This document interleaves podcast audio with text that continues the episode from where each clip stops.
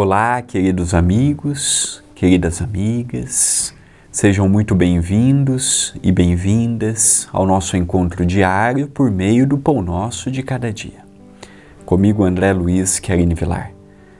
Agradeço à TV A Caminho da Luz e ao Centro Espírita Perdão, Amor e Caridade pela oportunidade que estão me dando. Redobrada por estarmos no mês de dezembro, em que temos a alegria de falarmos de Jesus.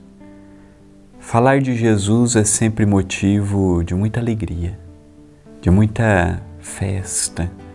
Eu me lembro que uma das vezes que o meu pai esteve na presença marcante de Chico Xavier, aquele autêntico cristão, vivendo um mandato de amor aqui conosco, ele disse assim: Meu filho, não deixe nunca de falar de Jesus. Lembre-se que Ele é o nosso modelo e o nosso guia. E lembrando deste conselho de Chico Xavier, a meu pai, a respeito de Jesus, não poderíamos deixar de falar de Jesus. Por isso trouxemos pequenas frases do Novo Testamento para as nossas meditações. E a frase de hoje é de Paulo não extingais o espírito. Paulo, primeira epístola aos Tessalonicenses, capítulo 5, versículo 19. O espírito é uma realidade na nossa vida. Eu posso não aceitá-lo, eu posso encobri-lo, eu posso não pensar no assunto, mas o espírito é uma realidade na nossa vida vivemos materialmente e espiritualmente simultaneamente, quando encarnados. Então, quando eu apenas cuido do corpo físico, com uma boa alimentação, praticando esportes, fazendo uma caminhada, lendo, gerenciando bem os problemas, isso é uma forma de vermos a vida. Mas a vida não acaba com a morte, como muitos pensam, a vida continua. E nós somos uma continuidade de nós mesmos. Então, o que eu vou encontrar quando eu morrer fisicamente?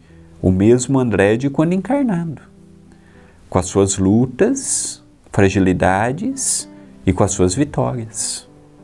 Então, quando eu compreendo que eu sou formado de matéria e de espírito, e que materialmente eu já estou a caminho de achar o equilíbrio, agora eu preciso voltar o meu olhar para o lado espiritual e ver que a vida não é apenas o trabalho, os ganhos, os problemas, a família, que existe mais do que isto e que eu sou um viajor.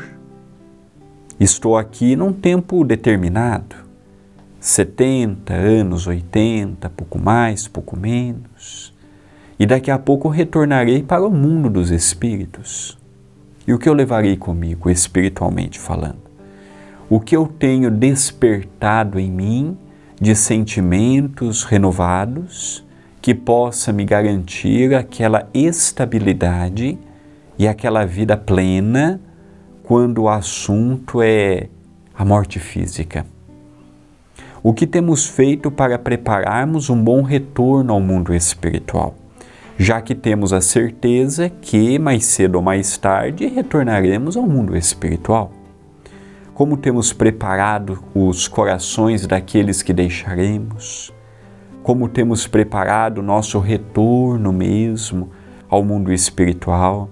Será que estamos levando na bagagem a evolução ou será que estamos levando na bagagem ainda os problemas, os débitos, as dívidas agravadas pela forma de agirmos e de pensarmos? Esta é uma mensagem de reflexão. Pensemos nela, mas pensemos agora.